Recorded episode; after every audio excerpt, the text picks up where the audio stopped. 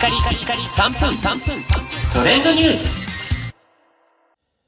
ナビゲーターのしゅんです。今日あなたにご紹介するのは、あの感動を再び、冬季北京オリンピックの NHK YouTube チャンネルについてご紹介いたします。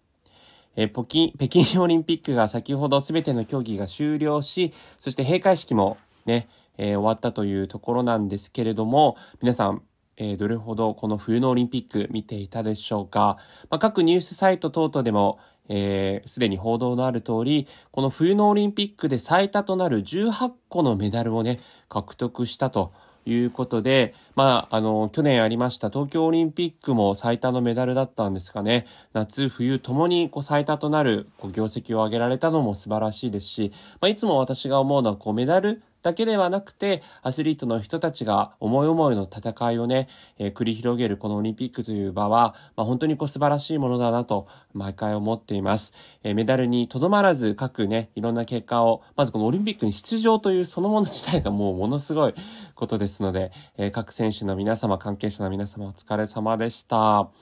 まあ皆さんの中でね、こう印象的に残ったもの、えー、どの選手、どの場面を挙げられるでしょうか。まあそんなこうもう一度あの感動を再びということで、このオリンピックの公式映像という形で NHK の公式 YouTube チャンネルにて各競技のハイライトや、えーそしてその競技をね、ノーカットで、えー YouTube にアップロードされております。で、実況なしみたいなね、バージョンもありますので、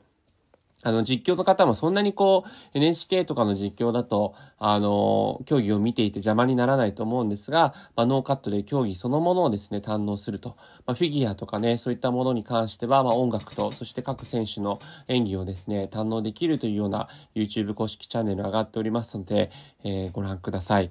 まあ、本日ね、あの、カーリング女子という形で、えー銀メダル輝きましたけども、その奇跡をですね、5分ちょっとでまとめた映像などもアップロードされてますので、まあ、冬のオリンピックなかなかこう見る機会がなかったなという方も、えーぜひその YouTube のチャンネルを見てご覧いただければというふうに思います。まあ私個人的には、そうですね、数々の名場面もあったと思いますが、まあ、やっぱり平野歩夢選手のスノーボード男子ハーフパイプのね、最高難度という偉業を成し遂げて、しかもまだね、えー弱い、こう20代っていう部分のところもあるので、これからますます活躍のね、場があるんじゃないかなというのが非常に楽しみです。概要欄に YouTube 貼っておきますので、ぜひご覧になってみてください。それではまたお会いしましょう。Have a nice day!